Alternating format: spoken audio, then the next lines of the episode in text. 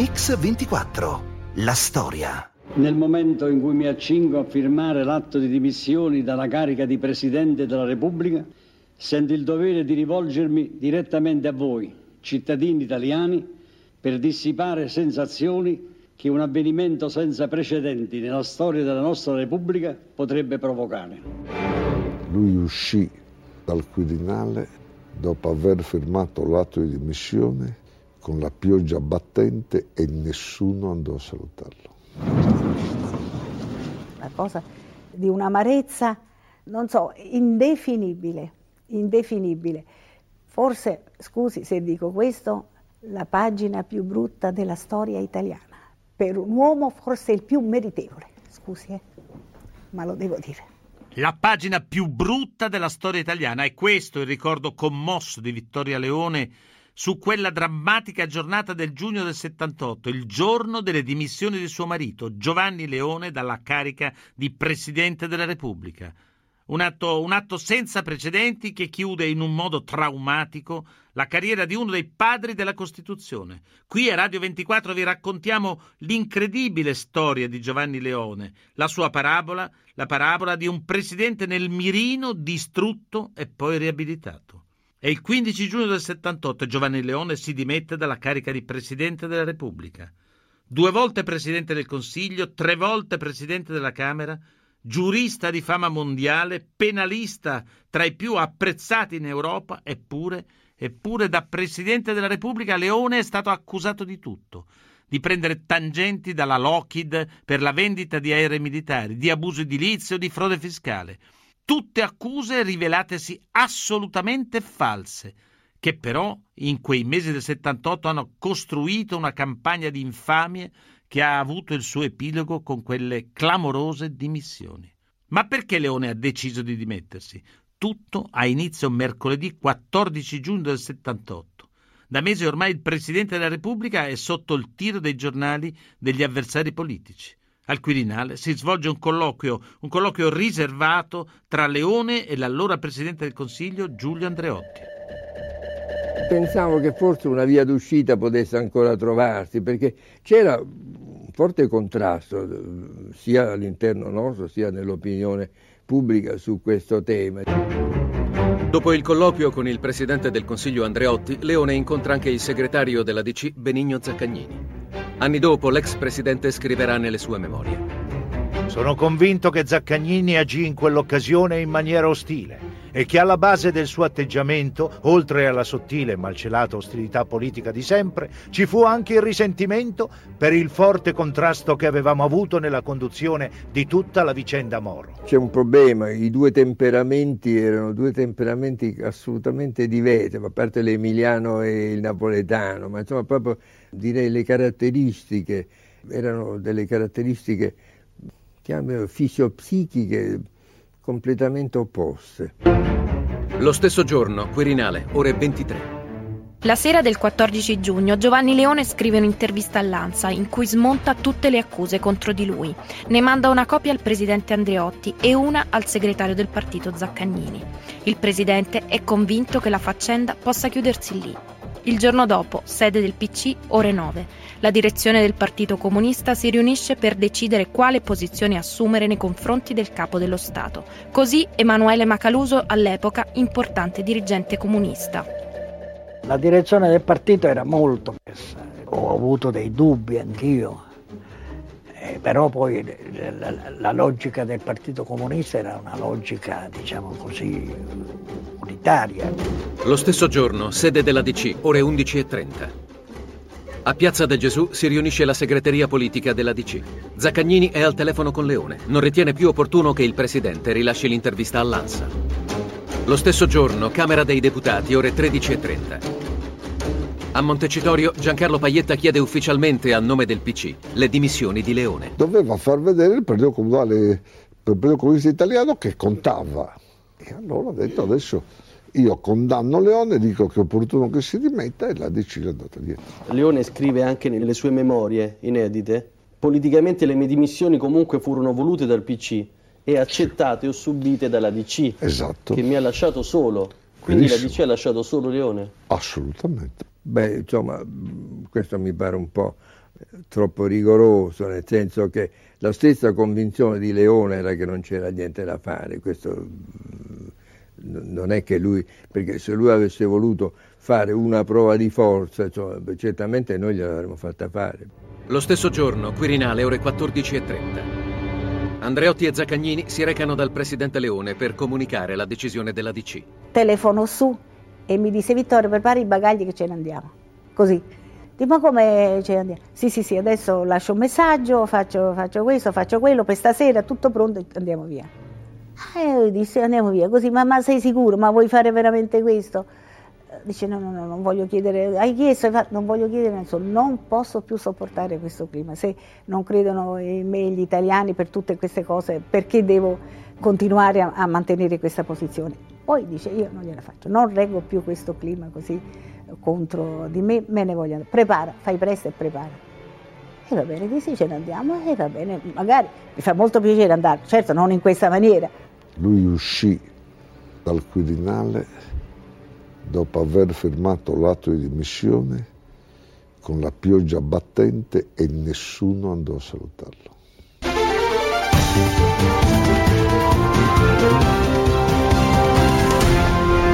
Mix 24, la storia.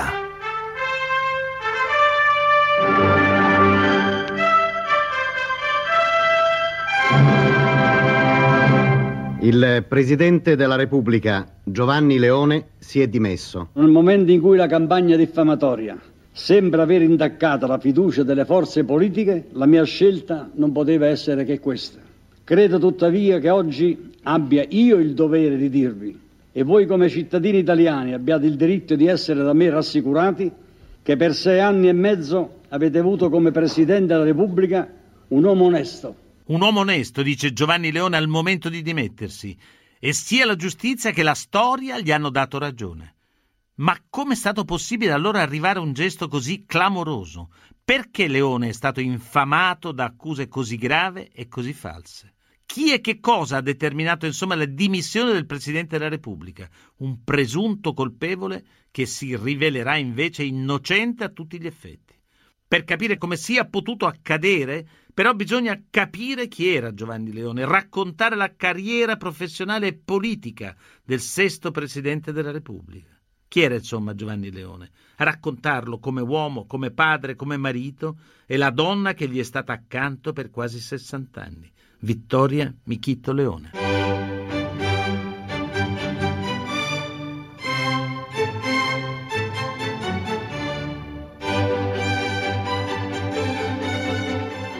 Mio marito era una persona libera, che diceva tutto quello che pensava, di bene o di male, così. Aveva un senso di humor straordinario. Lui non sapeva odiare le persone, lui le considerava sempre, le giustificava sempre perché pensava che c'era sempre qualche cosa perché loro si erano comportati in questo modo. Quando Giovanni Leone conosce Vittoria Michitto, che ha vent'anni meno di lui, perde la testa. Io sono stata travolta, ecco, devo dirlo proprio, come un turbine così che mi era capitato, non sapevo nemmeno che cosa, che cosa stessi facendo. Questa persona dopo mi era sembrato piuttosto affascinante, interessante soprattutto, e non bello, assolutamente non bello. E, e però eh, mi interessava molto, poi vengo da una famiglia molto, molto tradizionalista, eh, tutto, tutta composta, tutto da, di rispetto e questa, questa, questa, persona così travolgente che, che, che, si impicciava, che andava avanti, mentre mi sorprendeva mi affascinava. E, e col suo parlare, questo parlare, questo parlare che a volte, a volte, mi interessava, a volte mi dava un fastidio enorme. Quindi un, un cumulo di sensazioni eh, diverse ma che andavano avanti e sono andate avanti fin tanto che si stabilì la data e io così mi trovai all'altare e dissi ma che sto facendo? Il matrimonio si celebra dopo cinque mesi di fidanzamento. È il 15 luglio 1946. Nel tempo libero il professore trova spazio per il mare, ma la sua vera passione è un'altra. I libri, sempre valigie di libri. La prima cosa da... da Vittoria, hai, hai, hai, quella valigia, non, non la toccare, aggiungi questo, aggiungi quell'altro. I libri, i libri, lo studio, i libri, la passione era quella. Un uomo legatissimo alla moglie e ai figli, dunque, ma anche uno studioso, uno studioso instancabile. Giovanni Leone nasce a Napoli il 3 novembre del 1908, figlio di un celebre avvocato che è anche uno dei fondatori del Partito Popolare. Anche Giovanni Leone diventerà penalista, un penalista di fama.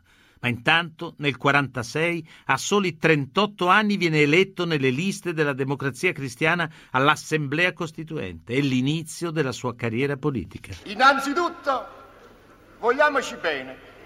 Era fuori dalle correnti, e anzi probabilmente questo fu anche un po' un handicap eh, nei confronti suoi, ma però per il suo temperamento non era uomo di corrente Giovanni Leone.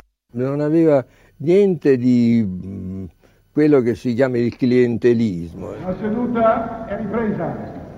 Poiché vedo nell'aula l'onorevole Leone, io lo prego di venire alla presidenza.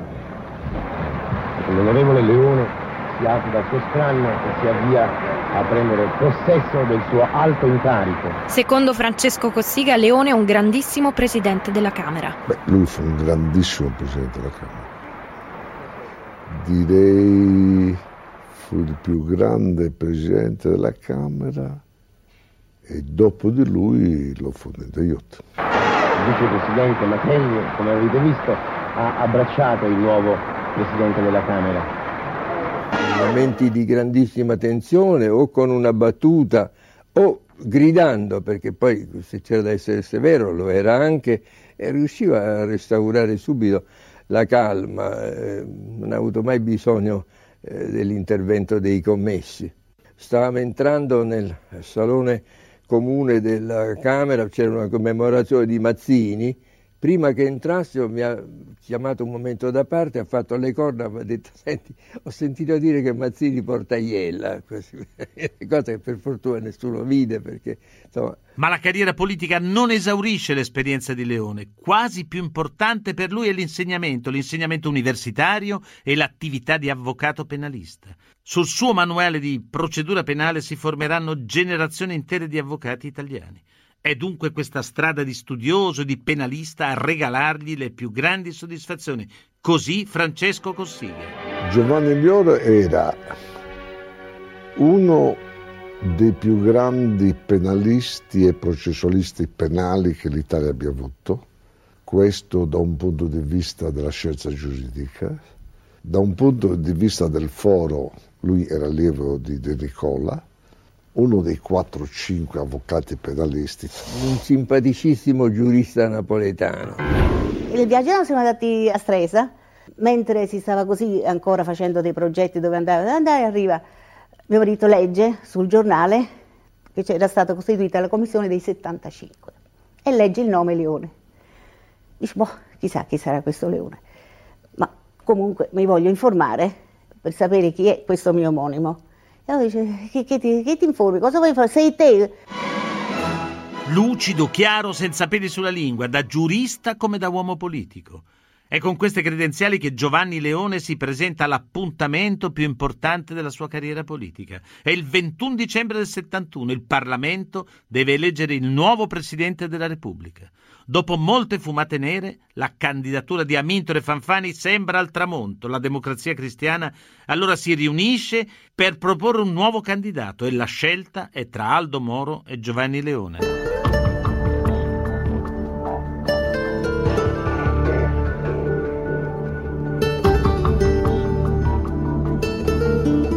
Lei per chi ha votato? Per Moro.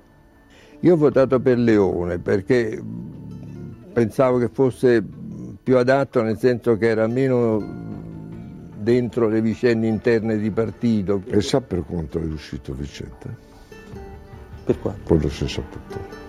Per un Con l'aiuto di Dio dedicherò ogni mio pensiero, ogni mio atto al servizio del popolo italiano nel nome augusto della patria. Viva l'Italia! I primi anni del settennato di Leone sono un successo. Ma ad amarlo non è solo la gente comune. Sull'europeo Oriana Fallaci scrive. Così, ora che ce l'avevo davanti, mi chiedevo perché mi piacesse. Il sorriso affettuoso bonario, gli occhietti teneri maliziosi, l'assenza di ogni presunzione. Sì, forse era questo. La gioia, lui non, non l'ha mai goduta proprio, dire che gioia non c'è mai stato questo momento così eh, di, di, grande felicità per una cosa, era un fatto normale, non, non, non dico nemmeno normale, ma così era una, una, cosa che doveva accadere e basta. Eh, ed era sempre però molto preoccupato quando successi che ne ha avuti nelle varie visite, nelle varie cose, immediatamente attenti, attenti perché, perché la, gelosia, la, gelosia, può fare dei, dei butrischessi, stiamo attenti. E dico, ma che dobbiamo stare attenti? Che, che, che, che dobbiamo fare? Se è andata bene, sì, contento. Era sempre, ecco, sempre que, quest'ansia di, di, di, di, so, di quello che poteva accadere. E questo mi, mi, faceva molto, mi faceva male perché, perché non era bello pensare in questa maniera. Ma anche la moglie di Leone, Donna Vittoria, incanta gli italiani con il suo stile. Mi piaceva certamente presentarmi bene, quello sì. Quello mi piaceva, il vestito ben fatto, eh, presentarlo, anche perché pensavo che insomma, anche l'Italia ne avesse avuto un certo vantaggio nel essere rappresentato in una certa maniera. E, però mi piaceva anche, lo devo dire questo. E però sono anni difficili, gli anni della crisi economica, delle stragi, del terrorismo. Il 14 ottobre 1975 il presidente Leone invia un messaggio alle Camere. Un messaggio che disegna la riforma dello Stato repubblicano, della condotta della pubblica amministrazione, tutto fondato su principi profondamente liberali, messaggio che non viene tenuto in nessun conto, che suscita polemiche. Così Francesco Cossiga. Lui si sentiva solo fin da allora Mica era, lui era un uomo di un'intelligenza assoluta. Un politico intelligente, ma anche e soprattutto molto solo. Qui a Radio 24 stiamo raccontando la storia di Giovanni Leone, un presidente nel mirino, una vittima sacrificata sull'altare del compromesso storico.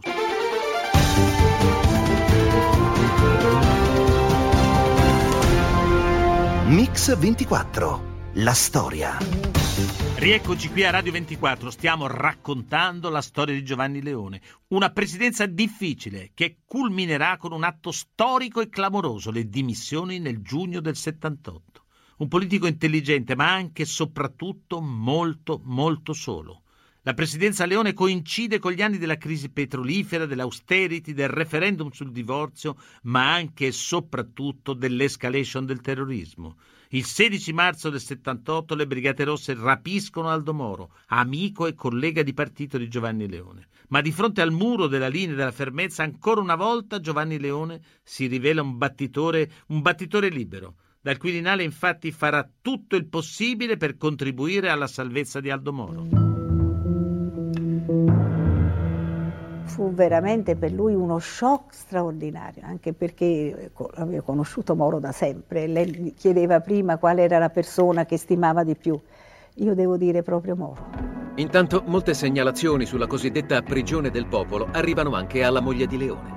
Allora ho preso queste, queste lettere, le ho date alla, alla persona de, de, del Quirinale, al segretario generale de, del Quirinale e, e, e agli uffici addetti della, de, della polizia del Quirinale per dire che, e che si fossero eh, comportati nella maniera che loro credevano più giusta. Cosa potevo fare? Disse ma, al partito, ma che state facendo? Si può fare? Niente, niente non, fu, non fu proprio calcolato, ecco, non fu proprio calcolato, perché per loro l'argomento era chiuso, non si doveva, non si doveva cedere per ragioni di Stato, che lo Stato non poteva dimostrarsi debole e questo poi è un fatto che si, che si sa.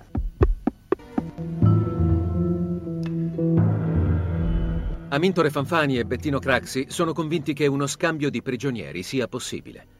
Il presidente è pronto a firmare qualunque richiesta di grazia. Ricordo con precisione quel giorno, era una domenica, quando pronunziai alla presenza di vassalli e dell'ex avvocato dello Stato Mansari la frase ho l'anima pronta e la penna a disposizione per dire io sono pronto a qualsiasi grazia purché mi sia proposta. Besussio aveva mandati di cattura obbligatori per altri reati, quindi se lui graziava la Besuschio, la graziava per quel reato, ma per gli altri rimaneva dentro, quindi figurati l'impressione esterna se tu grazi uno ma rimani in prigione, cioè, sembrerebbe una provocazione, e sarebbe sembrato una provocazione. Questo è chiaro, a me fu chiaro subito, insomma, ma forse perché insomma, lo guardavo un po' più da vicino. No, però Leone era un grande giurista e l'avrà valutato anche questo aspetto. Ma non so se poi non l'ha valutato o se insomma, lui preferisce poi costruirlo in un modo un po' diverso da quello che era, perché mi pare difficile che non l'abbia valutato, lo sappia più di me questo. Per Aldo Moro è stato tutto inutile, non è bastata neppure la disponibilità del presidente Leone a firmare la grazia per una brigatista. Ma in quel tragico 78 la notte della Repubblica sembra senza fine. Appena 45 giorni dopo la morte di Moro, dal Quirinale arrivano le dimissioni di Giovanni Leone, un nuovo shock una nuova ferita, un nuovo trauma. Ma quali sono state le cause della dimissioni? Una sola causa, un solo movente, una sola ragione o più cause, più moventi, più ragioni. Insomma, qual è il vero motivo delle dimissioni di Leone e quanto ha contato la motivazione giornalistica per una famiglia che era sulla graticola dei media? E proprio la stampa giocò un ruolo chiave in tutto l'affair Leone. Ma con quali accuse contro di lui? E perché hanno avuto un effetto così devastante? Per rispondere a questi interrogativi dobbiamo partire da un libro. Il libro si chiama Giovanni Leone, La carriera di un presidente. È un pamphlet, un pamphlet durissimo contro Leone che esce nel marzo del 78 e diventa subito un bestseller. 700.000 copie vendute, 22 ristampe in sette mesi. A scriverlo è la giornalista Camilla Cederna. Così, in un'intervista dell'epoca a Mixer. Disse che lei era stata, si era in qualche modo prestata ad un'operazione un po' preconcetta. Cosa risponde a questa accusa? Rispondo che non potrei parlare più tanto del caso Leone perché è il processo che va avanti. Senta, ma lei questo libro lo riscriverebbe così? Preciso, no, un po' più duro. Un po' più duro? Sì perché ecco. ho saputo poi dopo delle cose, però non, non, mi faccio dire niente perché è il processo civile. Sì, no, ma le faccio ancora dire una cosa sola. Per esempio, lei ha scritto che, nel libro che i leone vendevano le grazie e che il primo graziato da Leone fu il famoso boss malavitoso Antonio Spavone. Ecco, io ho sbagliato, ecco, perché era Saragat. Era stato Saragat. Sì, era Saragat sì. Ecco, come mai ha fatto questo, questo errore? Eh, perché mi è stato detto da qualcuno. Ah. Però devo anche dire che poi dopo in un l'articolo che ho fatto ho corretto il tiro su questo spavone. Grazie e rapina, parlare e mentire, speculazioni e scandali, le colpe dell'avvocato, i titoli dei capitoli parlano chiaro ma si tratta di accuse senza fondamento. E infatti, quando i familiari di Leone fanno causa a Camilla Cederna, la giornalista viene condannata ad un risarcimento miliardario. Ma la persecuzione mediatica non si ferma e sul settimanale L'Espresso è la volta di un articolo sullo scandalo Lockheed, una tangentopoli degli anni 70 che secondo il settimanale coinvolgerebbe anche Leone. Così Gianluigi Melega, giornalista dell'Espresso e autore proprio dell'inchiesta Lockheed. L'accusa sostanziale era quella della corruzione nel caso Lockheed. Si doveva provare però questa cosa. Quindi la corruzione nel caso Lockheed è, molto, è stata dif- difficilissima da provare. E infatti queste accuse non sono state mai provate, anzi si sono rivelate completamente false. Con lo scandalo Lockheed infatti Giovanni Leone non ha niente a che fare, eppure Eppure quella vicenda è un paradigma, un esempio da manuale di come si costruisce uno scandalo e si sbatte un mostro in prima pagina. E dopo accuse assurde e fantasie giornalistiche si tenta di farlo apparire come il destinatario delle tangenti americane in un modo veramente incredibile. Questa è la testimonianza del grande giurista Giuliano Vassalli. Si interpretò che l'uomo politico italiano che era coinvolto in questi affari a favore della Lockheed era stato ospite in America in un certo periodo e si era soffermato con la moglie o senza la moglie ad ammirare delle scarpe di antilope in un negozio. Ecco, eh, si possono fare pure così i processi. Accusando un innocente solo perché si era confuso il soprannome antilope proprio del percettore delle tangenti americane con il fatto che Leone si era soffermato a guardare delle scarpe di antilope in un negozio, un'assurdità. Pensare che sarebbe bastato pochissimo. E questo è il consiglio che ho dato.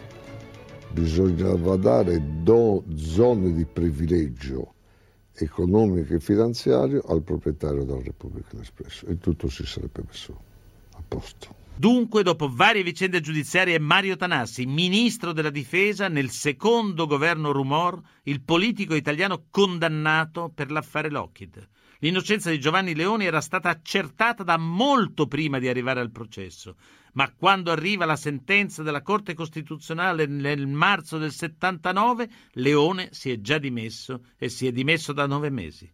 E allora perché Leone ha pagato per tutti? perché è stato scelto lui come capro espiatorio. Così risponde Emanuele Macaluso. Leone oggi appare, e, e lo fu, una vittima sacrificale di una situazione politica in cui la questione, diciamo così, di, di, una, di una, fermezza su alcuni punti doveva essere affermata. E siccome i dubbi c'erano, diciamo così, questa campagna c'era, una campagna di stampa dove tutte le accuse erano false. Sì, tutte le accuse erano false, non c'è dubbio che tutte le accuse si sono rivelate inconsistenti. 11 giugno 1978. L'ultima accusa si incentra su una presunta speculazione edilizia relativa alla Villa dei Leone, Le Rughe, appena fuori Roma. A Leone si contestano l'abusivismo edilizio e la frode fiscale.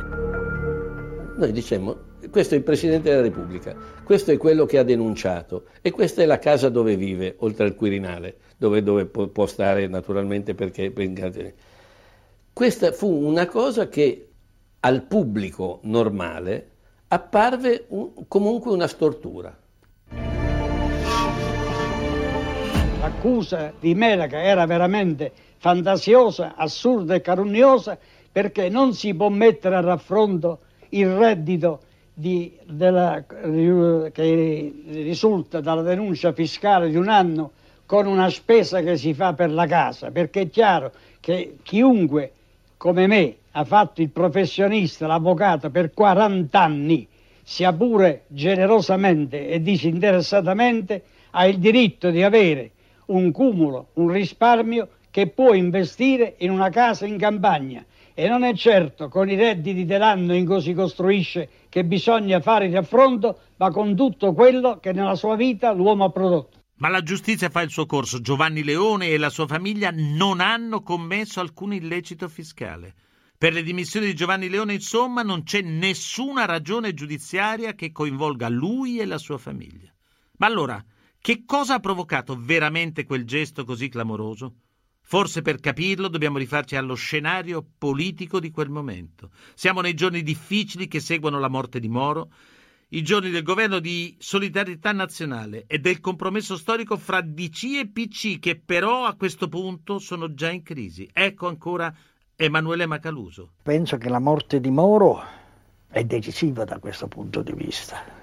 La democrazia cristiana non ha più una guida forte, è scioccata dalla, dalla, tutta la vicenda Moro, ma è scioccato anche il Partito Comunista. Insomma, quando si dice che la morte di Moro chiude una fase politica, non è che chiude solo il governo di solidarietà nazionale, perché, chiude proprio una fase politica. Moro se n'era andato. Chi altri c'erano? C'erano dei amici che l'avevano stimato tantissimo e per cui aveva avuto anche la sua votazione a Presidente della Repubblica, ma come, come proprio amicizia così stretta da dire adesso mi rivolgo a questo amico che poi... Niente, assolutamente. Quindi... Perlomeno... E poi, a parte, a parte questo, lui si isolò. Non volle sentire più nessuno perché capì che non c'era niente da, da ottenere da loro. Che, pose, che, che, che poteva ottenere quando era assolutamente stato abbandonato? Io lo devo proprio dire dirò una cosa che potrà fare dispiacere, potrà fare questo, potrà fare quello, ma la verità è questa. Lui si sentì abbandonato, non è che si sentì, è stato abbandonato. La campagna che faceva l'Espresso e facevano altri giornali era una campagna che toccava, eh, che aggrediva anche il Partito Comunista, come cioè come dire, come, cosa fate voi comunisti in definitiva? Reggete il sacco a una democrazia cristiana che è rimasta quella che è e uno dei suoi maggiori esponenti, diciamo così, che al Quirinale e in queste condizioni. Questa era la campagna, il senso della campagna era questo. Si può dire quindi che con le dimissioni di Leone è l'ultimo tentativo di salvare il compromesso storico? È l'ultimo tentativo di salvarlo, ma lo affossa. A un certo momento non si poteva più transigere perché appunto c'era stato soprattutto il, l'esito del referendum contro il finanziamento ai partiti politici che dimostrava un forte distacco tra il modo di pensare politico della nazione e, e quello che veniva rappresentato allora in Parlamento. Credo che da questo punto di vista i due maggiori partiti politici, Democrazia Cristiana e Partito Comunista, pensarono che non ci si poteva sottrarre di, di dare un capro espiatorio all'opinione pubblica. Un capro espiatorio per l'opinione pubblica, ad ammetterlo è uno degli stessi giornalisti che quell'opinione pubblica hanno contribuito a crearla. Eppure, eppure nella vicenda drammatica di Leone sembra esserci ancora qualche tassello che manca. La storia di Giovanni Leone col suo drammatico esito continua dopo la viabilità.